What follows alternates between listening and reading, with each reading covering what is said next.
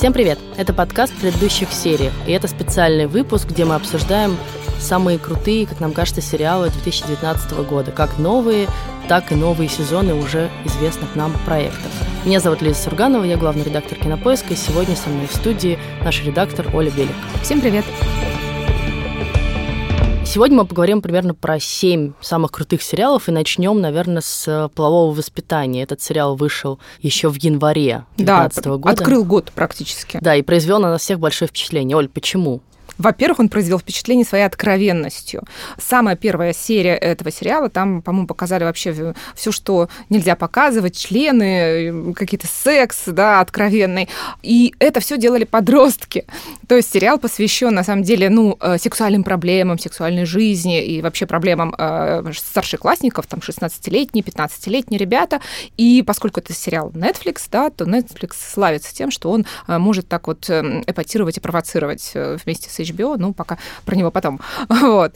Помимо сексуальных откровенных сцен, сериал еще потряс тем, что он очень натуралистичный и очень, опять же, откровенно в хорошем смысле слова, подходит к проблемам подростков, о том, что быть подростком это достаточно тяжело, неприятно, взрослые тебя не принимают, вообще смеются над тобой, и, в общем, а, а у тебя еще это пубертат, половое созревание, да, и детские травмы, и вот это все такая серьезная, жесткая тема была подана достаточно смешно, с юмором, там очень прикольные сцены, сцены, диалоги, сюжеты, да, потому что ребята там э, начинают заниматься очень интересными вещами. Очень интересными вещами. Мы с тобой так с места в карьер начали, но не сказали про что этот сериал все таки Про британских школьников, это английский сериал. Два мальчика задрота, да, которых как бы никто не принимает в школе, и один из них решает, поскольку его мама психотерапевт и занимается всякими как раз э, сексуальными патологиями, а играет ее прекрасно совершенно Джиллиан Андерсон, он вдруг решает пойти по ее стопам и открыть в школе такие курсы секс-просвета, да, и как бы как психотерапевт общаться со своими сверстниками. Выясняется, что у школьников, естественно, у тинейджеров очень много разных комплексов, проблем, Одни не могут заниматься сексом при свете, другие стесняются чего-то, третьи как бы... А у третьего слишком большой член. Да. Извините, и, да, важная и, деталь. Ну вот, и, собственно, этот мальчик, Отис, да, он начинает потихонечку решать эти проблемы и шаг за шагом решает и свои собственные проблемы. Поэтому это очень смешно, действительно, как Оля сказала, и новый по формату, по ощущениям сериал. Тут еще интересно, что у Отиса есть напарница, э, такая девочка Аторва Мэйв, и, собственно, это ее идея, да, она из не благополучной семьи, а, он хороший мальчик, ему так, он действительно всего боится из-за мамы, которая слишком откровенна для него, да, вот все детство у него слишком откровенное, угу. поэтому он такой закрытый. И вот эта Маив придумывает как раз эту схему, потому что она девчонка, э, боевая. да, такая боевая, деньги ей нужны, и она, получается, выступает его менеджером. И э, в результате мы видим такую команду, то есть, ну, вот в сближении героев, да, какие-то их человеческие отношения, свои ну, страхи. Любовь. любовь. Он, конечно же, влюбляется в эту девочку. Конечно же, да но там есть, опять же, один из эпизодов посвящен аборту.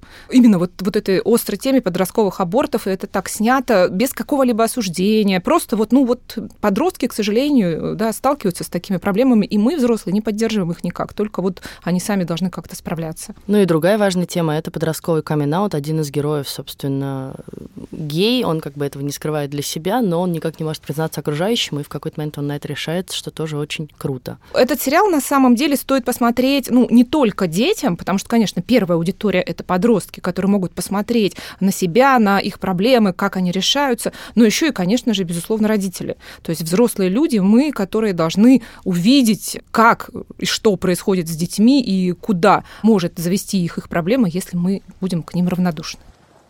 Цветы мне? Ну да. Сейчас они вообще не к месту. Почему? Мне нравится. Как еще поздравить с абортом, если не букетом? Хочешь, я с тобой зайду? На всякий случай. Я тебя не приглашаю. Напишу, если умру. Не буду расставаться с телефоном.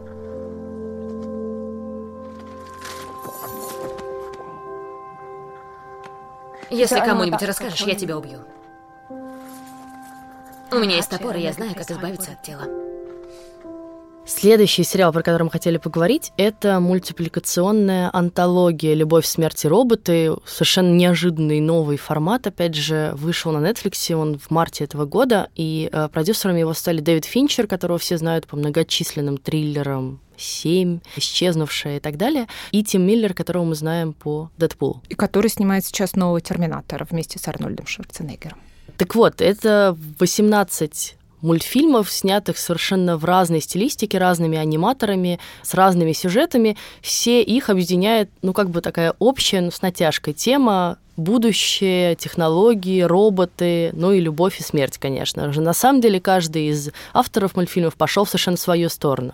Какие там есть сюжеты, Оль? Ну, э, самый такой э, мимимишечный, который, по-моему, всем понравился, это э, серия «Три робота». Опять же, постапокалипсис, очередной из, человечество вымерло, и в мире остались только роботы, и вот эти три героя, совершенно тоже разных по форме роботов, идут на экскурсию по постапокалиптическим городам. Это совершенно уморительная история, истории, они обсуждают э, людей, смотрят предметы какие-то. И там есть котики, которые тоже всех порвали. Но вы посмотрите сами и увидите, в чем там фишка и почему это так круто. И там есть, э, например, один мультфильм, сделанный русскими аниматорами из Питера. Виталий Шушко. Да. Это мультфильм, серия, вернее, эпизод про то, как, опять же, люди-киборги в будущем грабят э, какой-то там грузовик корпорации. Что там в нем мы не знаем, это и не важно, но вот это такая просто лихая зарисовка, как вот такие полумашины, полулюди пытаются, да, украсть важную вещь. И, собственно, на, на эти мультфильмы, во-первых, их можно смотреть в случайном порядке, во-вторых, их можно, не знаю, посмотреть один, можно посмотреть два, потому что они все совершенно разной длины, но в целом ни один из них, кажется, больше 20 минут не идет. Там, по-моему, 18 самая да. большая, самая маленькая это 6 минут. И что... есть совершенно выдающиеся работы, которые стоит посмотреть просто ради техники, да. Есть мультфильм, в которых, например, нарисованные люди неотличимы от актеров, вот живых актеров. Есть мультфильм в технике очень похожий на последнего анимационного Человека-паука, и, собственно, сделанный Альберто же, Мельга, да, тем же аниматором, да. Очень круто, завораживающий. Просто дело даже не в сюжете, а в том, что не можешь оторваться от этой картинки. Ну и есть очень прикольные именно сюжеты, да, как, например, йогурт, который поработил весь мир и управляет да, человечеством теперь. Или э, несколько альтернативных э, историй про Гитлера. Как бы если бы Гитлера убили так, так, так или так до, до начала, собственно, до того, как он пришел к власти и развязал войну, что бы произошло, да, и как бы... Причем там есть социальные сюжеты, допустим, а, оборотни, то есть такая новелла про оборотни, э, которые служат в, в армии США, а вот, и то есть получается, что они помогают людям на войне, но их все презирают, считают псинами, и э, такая вот тоже социальная проблема, равен, неравенство, равенство, дедовщины, и это нарисовано, опять же, совершенно невероятной техникой, поэтому поэтому это просто любопытно смотреть. Я бы сказала, что даже те люди, которые не смотрят много современной анимации взрослой, для них это все равно интересно, потому что я, например, к таким людям отношусь, но мне было очень интересно это посмотреть. Не все мультфильмы, конечно, запомнились, но некоторые прям действительно выдающиеся. Тут еще интересно то, что Netflix опробовал новую систему показа с этим анимационным сериалом в разных географических локациях. Серии выходили в разном порядке. И была даже какая-то теория заговора, что это Netflix подсчитывает пол, расу, не знаю, там, сексуальную ориентацию, но компания компания все опровергла, сказала, что нет, слушайте, все проще. А это-то еще зачем? Да не зачем. Люди их просто так содержали. Ты принижаешь их влияние. Люди создали целую сеть для обмена изображениями этих существ. Смотрите, что с ним? Оно идет сюда. Что оно вытворяет? Так, так, так, только без паники, без резких движений. Подождем, пока оно само слезет. Все будет хорошо. Сколько ждать-то? Часы. Возможно, годы. У меня нет часов, лет и вообще свободного времени. Что, если попробовать разозлить его, проведя рукой по кератиновым нитям? Может, тогда оно наконец уйдет? Что? Почему? Ну, хуже не будет. Ты ни черта о них не знаешь. Абсолютно. Я вообще первый раз вижу этот род жизни. Попробуй. Следующий сериал, самый, наверное, обсуждаемый сериал вообще последних месяцев и в России, и за рубежом, это уже не Netflix, а HBO, и это сериал «Чернобыль», конечно же. Это э, мини-сериал, там всего пять эпизодов, и, собственно, это история, основанная абсолютно на реальных событиях, да, на чернобыльской трагедии 86 -го года.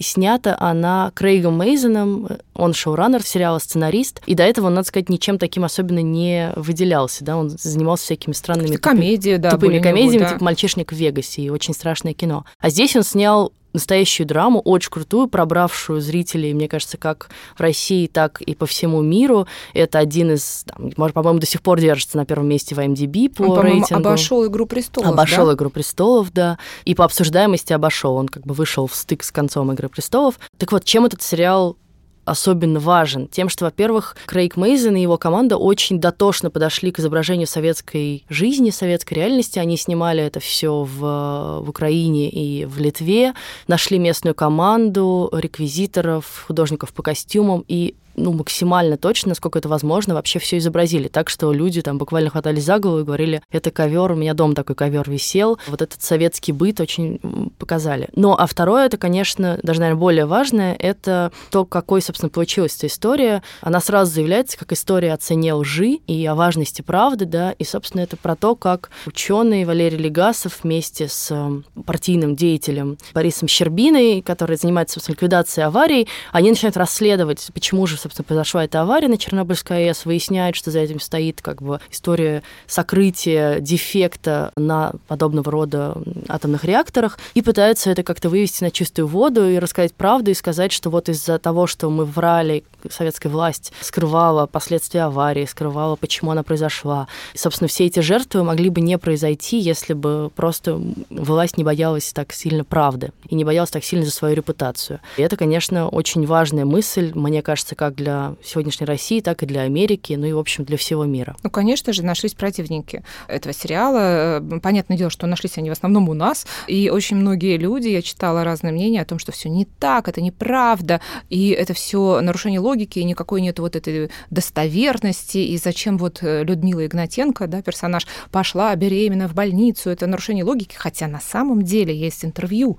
э, свежее Людмилы Игнатенко, которая описывает, что действительно так и было, действительно она пошла, ее пустили, да, это нарушение там протокола, но, но людей это не убеждает. Ну да, Людмила Игнатенко, жена одного из пожарных, который, собственно, погиб. Ну и вообще надо сказать, что большинство персонажей в этом сериале это реальные люди, там есть буквально несколько вымышленных персон. Ну, понятное дело, что все равно это художественный сериал, а не документальный, поэтому есть место художественному вымыслу. Опять же, было интервью с тульскими шахтерами, которые работали, рыли туннели под станции, и глава вот, собственно, общества этих шахтеров рассказывает, что детали были другие, там в другой форме они ходили, пили там не водку, а вино. Ну, какие-то вот эти мелочи, э, которые на самом деле для художественного произведения ну, не так важны. Сериал выстраивает определенную драматургию, определенную мысль, пытается нам рассказать, и максимально достоверно, с максимальным уважением к нашей стране истории это делает. Мне кажется, этот сериал подходит, во-первых, всем, кто интересуется историей, особенно историей нашей страны, но, а во-вторых, гораздо более широкой, наверное, аудитории,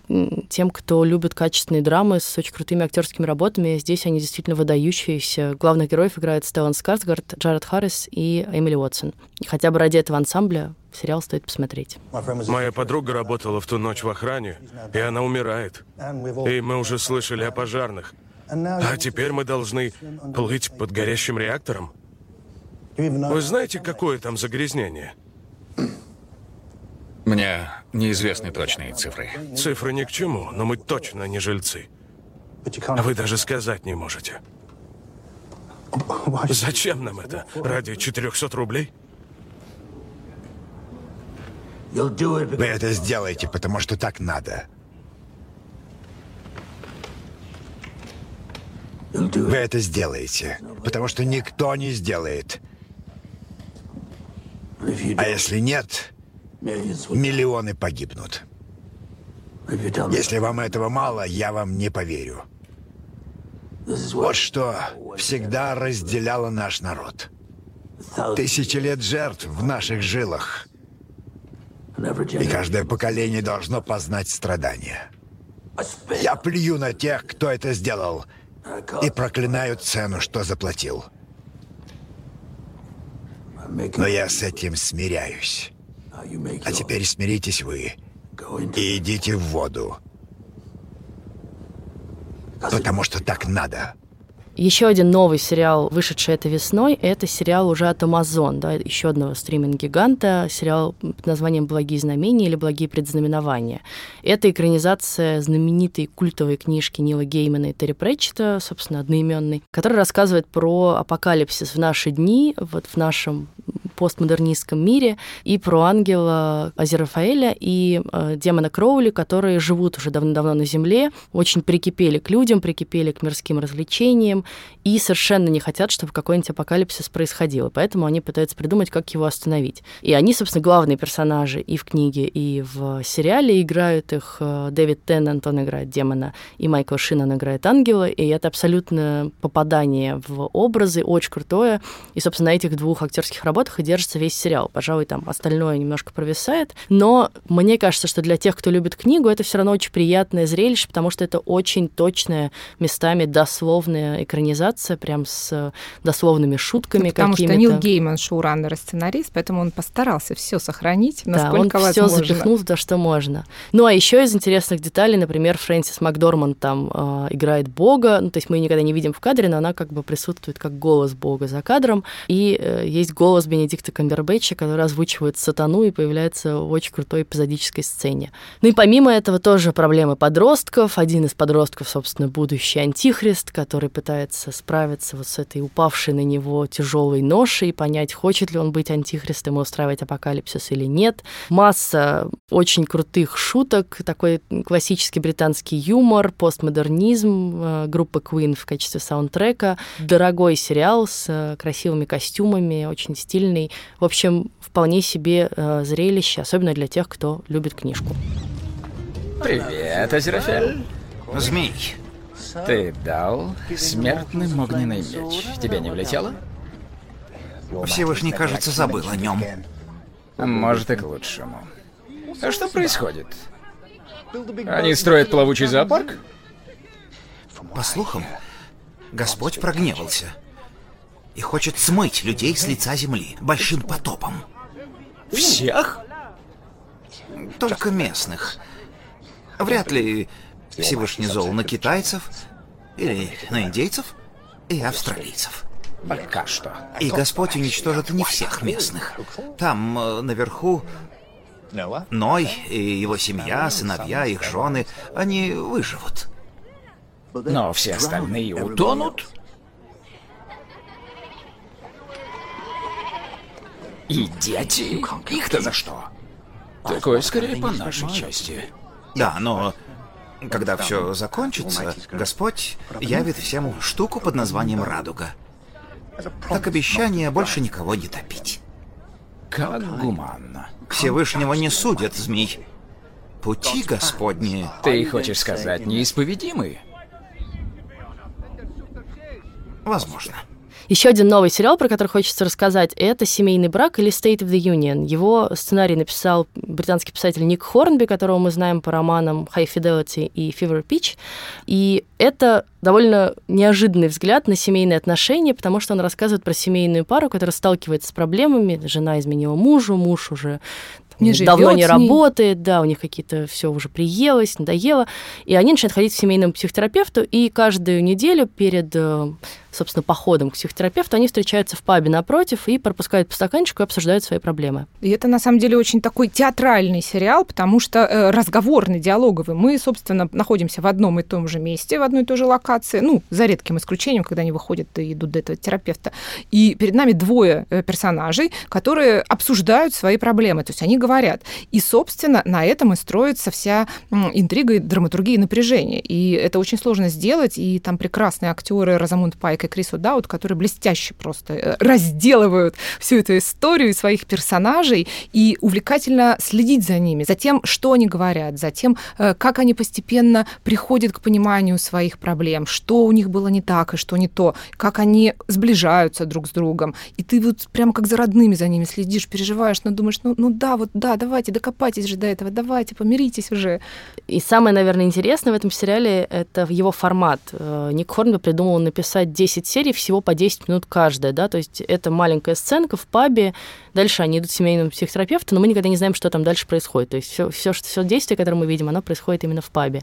И в целом весь сериал в итоге идет полтора часа, то есть его можно смотреть как за завтраком по одной серии, так и в один присест, там, за вечер вместо просто какого-нибудь фильма что очень приятно, и кажется, что сейчас сериал будет двигаться в таком направлении, искать какие-то новые форматы, более короткие, более подходящие зрителю в разных обстоятельствах. Ну и смотреть его, мне кажется, можно как людям, которые просто любят британский юмор, здесь его очень много. Шутки про Брекзит, э, шутки про, не знаю, измены, развод, секс. Обязательно смотреть семейным парам с проблемами и понимать, что это не только у вас есть, а у всех, в общем, все с ними сталкиваются, и что ходить к семейному психотерапевту вовсе не зазорно. Сериал у нас эксклюзивно на Кинопоиске показывался, была премьера, и а, он был в озвучке тоже семейной пары Михаила Шаца и Татьяны Лазаревой. То есть, если вы любите этот дуэт, то обязательно тоже посмотрите. Но ты сказала, что могут быть разные интерпретации.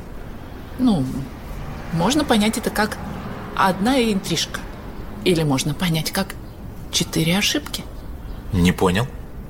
Одна ошибка и потом еще три повторения. Я запутался. Так, еще раз, сколько раз ты с ним переспала? Четыре. Не три? Нет, одна ошибка и три повторения изначальной ошибки. Первый раз был э, первородным грехом, а остальные просто его повторения.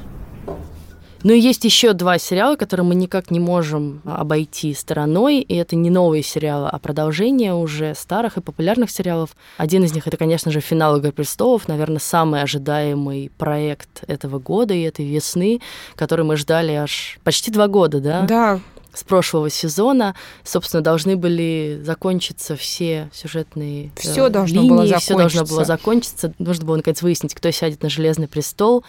Мы не будем спойлерить на случай, если вы вдруг не смотрели, а просто расскажем о наших впечатлениях. Но наше впечатление, конечно, крышесносящее, потому что каждая серия практически опровергала все фанатские теории, и это каждый раз был такой удар под дых. Особенно было самое такие мощное впечатление это от битвы за Винтерфелл, но это не спойлер, а тоже все ждали, когда же это да, случится. это битва, собственно, между армией людей и армией живых и армией мертвых, да, Да, вот, собственно. снятая вся в темных тонах, тоже были дикие споры о том, что ничего не видно. Вот, выкручивать э, ручку яркости, там кнопочку посильнее, потому что это действительно все происходит в темноте, как в реальной жизни. К этому и стремились э, создатели. И, конечно же, битва за Королевскую гавань тоже совершенно чумовая.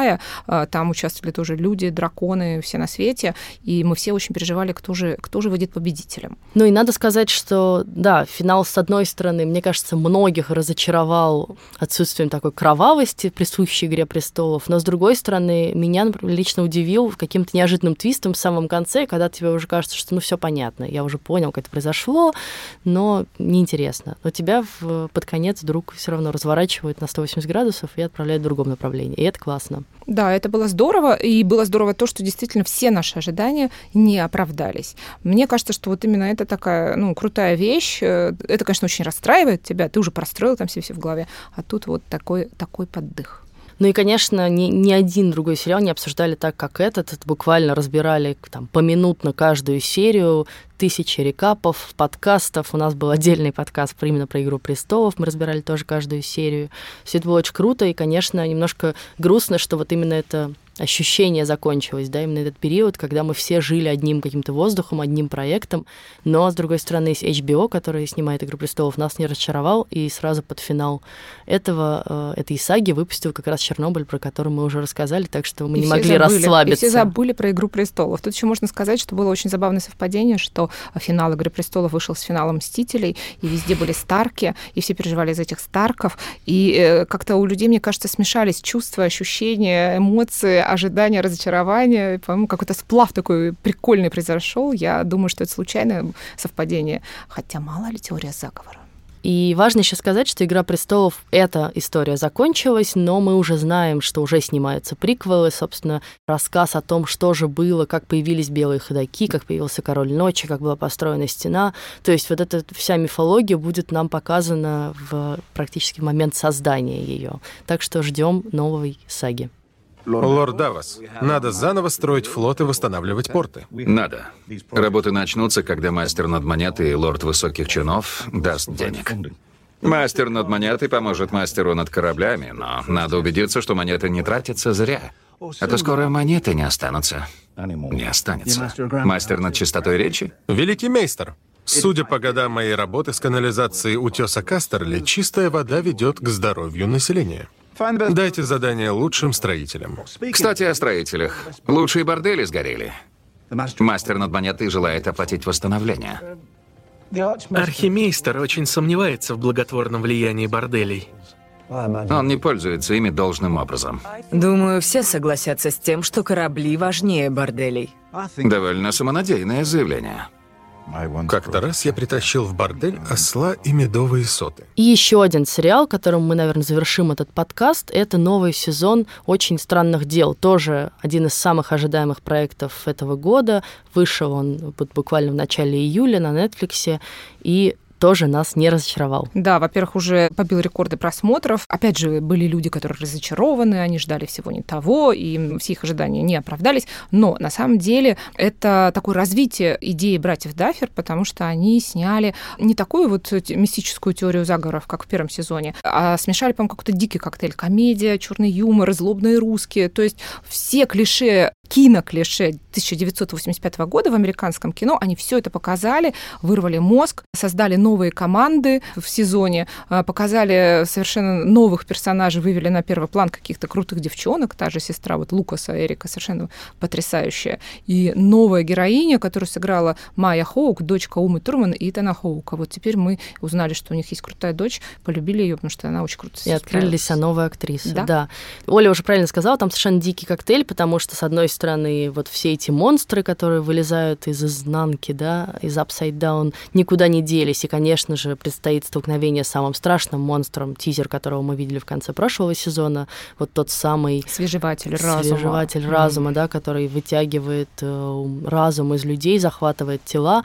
А с другой стороны, да, появляются какие-то evil Russians или злобные русские. Они даже не злобные, это просто вот советские шпионы. Нет, которые, но они их так да, ровно и называют. Но они их называют злобные русские, красный рассвет, там идет отсылка к этому фильму 84 года. И, собственно, все время это, этот красный рассвет фигурирует в разговорах детей. Ну и главное, что хочется сказать, что не надо пытаться видеть в этом какое-то оскорбление нас, нашей истории. На самом деле это действительно пародия скорее на фильмы о э, русских, о холодной да. войне, да, о красной угрозе. Оно очень смешно сделано, очень остроумно, с какими-то вкраплениями безумных советских гимнов, песен, шуточек, про водку столичную, естественно, там нельзя было не упомянуть. Но при этом надо сказать, что все диалоги на русском написаны наконец-то качественно. Там нет каких-то идиотских ошибок. Это все нормальный язык, которым разговаривают люди. И люди говорят, ну, большая часть актеров действительно с подсоветского пространства, которые совершенно нормально говорят на языке. Ну, еще это очень грустный сезон, потому что там все взрослеют, и все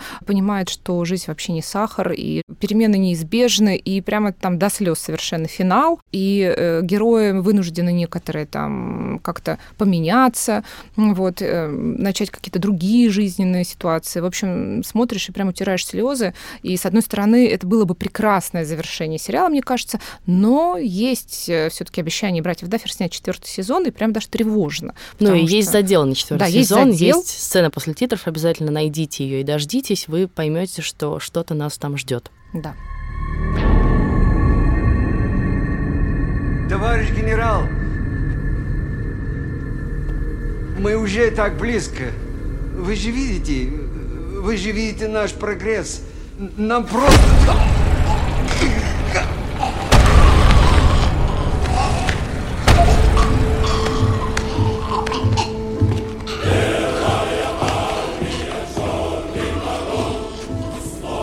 Даю тебе еще год. Так точно, товарищ генерал.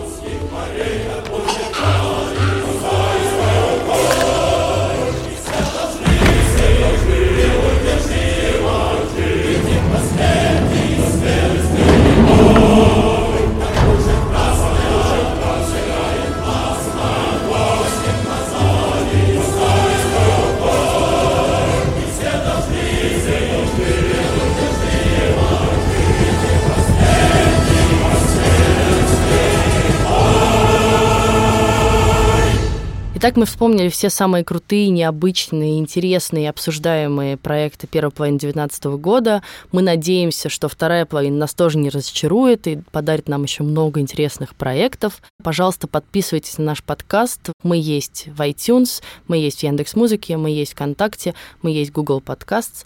Ставьте нам оценки, пишите отзывы, и если у вас есть какое-то более развернутое сообщение для нас, пишите нам на почту подкаст собакакинопоезд.ру. Мы все это внимательно читаем, читаем, стараемся отвечать, ну и реагируем на какие-то замечания или жалобы, если они по делу. Всем спасибо, всем пока. Пока.